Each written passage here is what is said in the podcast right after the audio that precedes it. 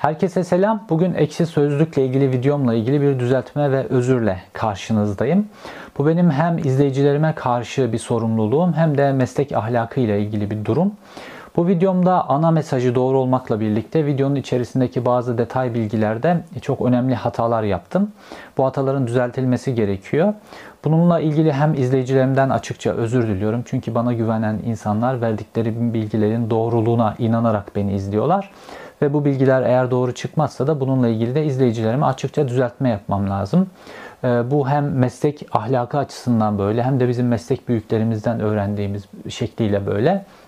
Klasik medyada olan teksip hakkı, düzeltme hakkı, yayının ortadan kaldırılması gibi meselelerin YouTube ortamında da olması gerektiğini düşünüyorum. Dolayısıyla bu ekşi sözlük videomu da zaten YouTube ortamından kaldırıyorum bu yayınla birlikte. Şimdi bu yayında eh, beni sistematik olarak eh, yanlış yönlendiren bir kaynağım olduğunu düşünüyorum. Ve normal klasik gazetecilik yöntemlerinin dışında bu bilişim dünyası ile ilgili meselelerde konunun eğer bilişimle ilgili bir boyutu varsa belli uzmanların görüşlerine, onların yorumlarına, bazı verileri yorumlarına, yorumlamalarına ister istemez güveniyorsunuz. Ve o dünyadaki bazı yorumlar, çıkarımlar vesaire bunlar da güvendiğiniz zaman klasik gazetecilik çekleriyle çok uyuşmuyor aslına bakarsanız. Ve hata yaptım e, bu şekilde. Şimdi bu videonun iki boyutu vardı. Bu boyutları ana boyutu iktidarın e, yeni medya organlarını, sosyal medyayı, özellikle de konvansiyonel medyanın ortadan kalkmasından sonra işte ekşi sözlük ve benzeri medya organlarını ekşi sözlük üzerinden popülerleştirme vesaire yöntemleri ve iktidarın ekşi sözlüğe nüfuz etmesiyle ilgili bir videoydu. Bu videonun bu kısmı ile ilgili ekşi sözlüğün içerisinden de çok güçlü destek gördüm zaten. Fakat videonun içerisinde bir de erlikle ilgili bir detay bölüm vardı.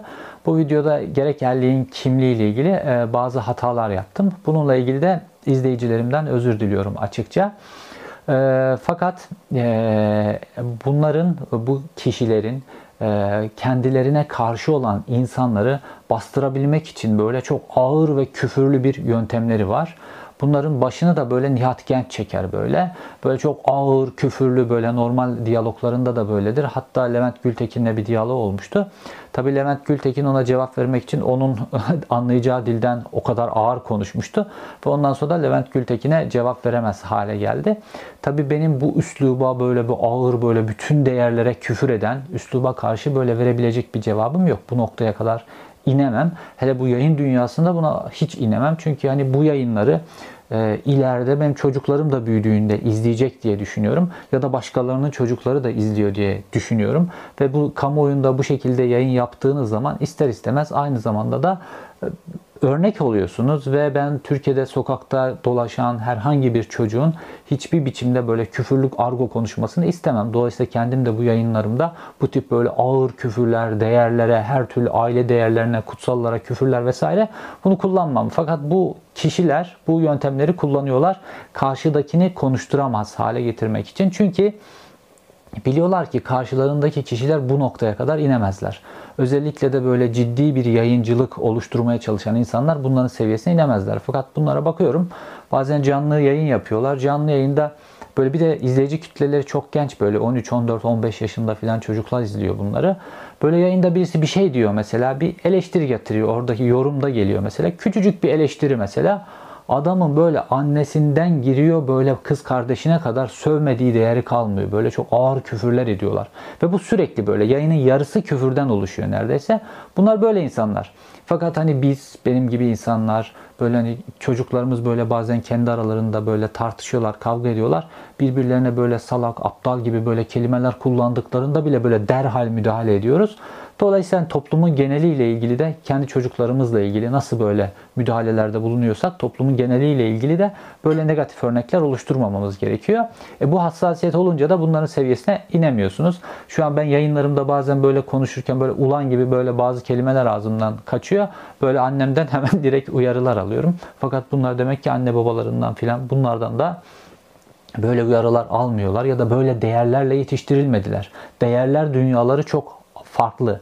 Yani kendileri gibi düşünmeyen insanlarla ilgili her türlü kutsal değere, aile değerlerine vesaire bunu yere sokacak kadar ağır küfürler etme hakkını kendilerinde buluyorlar. İşte bunun toplumu götürdüğü noktayı biliyoruz biz. Bu şekilde kutuplaştıran ve kendisinden farklı düşünenleri bu derece düşman gören insanların ondan dünyada kendilerinden olmayan insanlara neler yaptıklarıyla ilgili de dünyanın tarihi dolu zaten. Fakat benimle ilgili mesele izleyicilerden açıkça özür dilemek ve bazı mevzuları düzeltmek bizim etik olarak, ahlaki olarak boynumuzun borcu. Ve ben bu videoyu hem YouTube ortamından kaldırarak o doğru kısımlarını da silinme pahasına YouTube ortamından kaldırarak bununla ilgili bir kere bir öz eleştiri yapıyorum. Kendi geçmişimle ilgili yaptığım öz eleştirilerle öz eleştiriler gibi mesela hep bana söylenir böyle işte 2010 öncesinde Adalet ve Kalkınma Partisi iktidarını destekliyordun filan diye ya da işte Ergenekon operasyonlarında Ergenekon operasyonları ile ilgili pek çok haber yaptım falan diye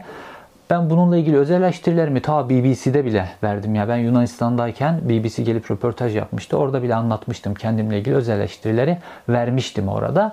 Dolayısıyla özel vermek, düzeltmeler yapmak filan bunlar insanları küçültmez aslına bakarsanız.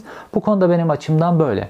Bu videoyu kaldırarak bir kere kendi özel eleştirimi yapıyorum. Ayrıca izleyicilerime de bu kısmı düzeltiyorum. İzleyicilerimle ilgili mesele de bu. Zaten kendileri de pek çok şey izlemişlerdir, görmüşlerdir. Bu konuyla ilgili tartışma sosyal medyaya yansıdı, başka yerlere yansıdı vesaire. Bunun tartışması ile ilgili meseleleri de görmüşlerdir zaten.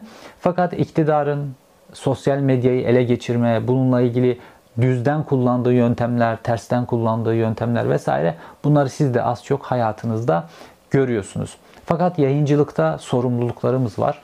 Bu sorumlulukların en önemlisi de karşıt görüşteki insanlarla dahi belli bir üslupta konuşmak. İkincisi yayınlarınızda yaptığınız hataları düzeltmek. Üçüncüsü de mümkün olduğunca dikkatli olarak e, bu yayıncılığı yapabilmek, bilgileri çek etmek meselesi.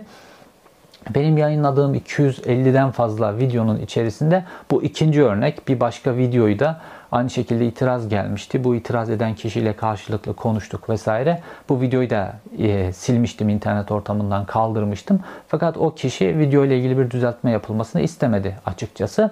Fakat tabi bu kişiyle ilgili öyle bir üslup var ki karşınızda bununla böyle konuşup da bu şekilde bir ortak noktaya gelme ihtimaliniz yok. Bu üsluptaki birisiyle konuşulmaz hiçbir biçimde.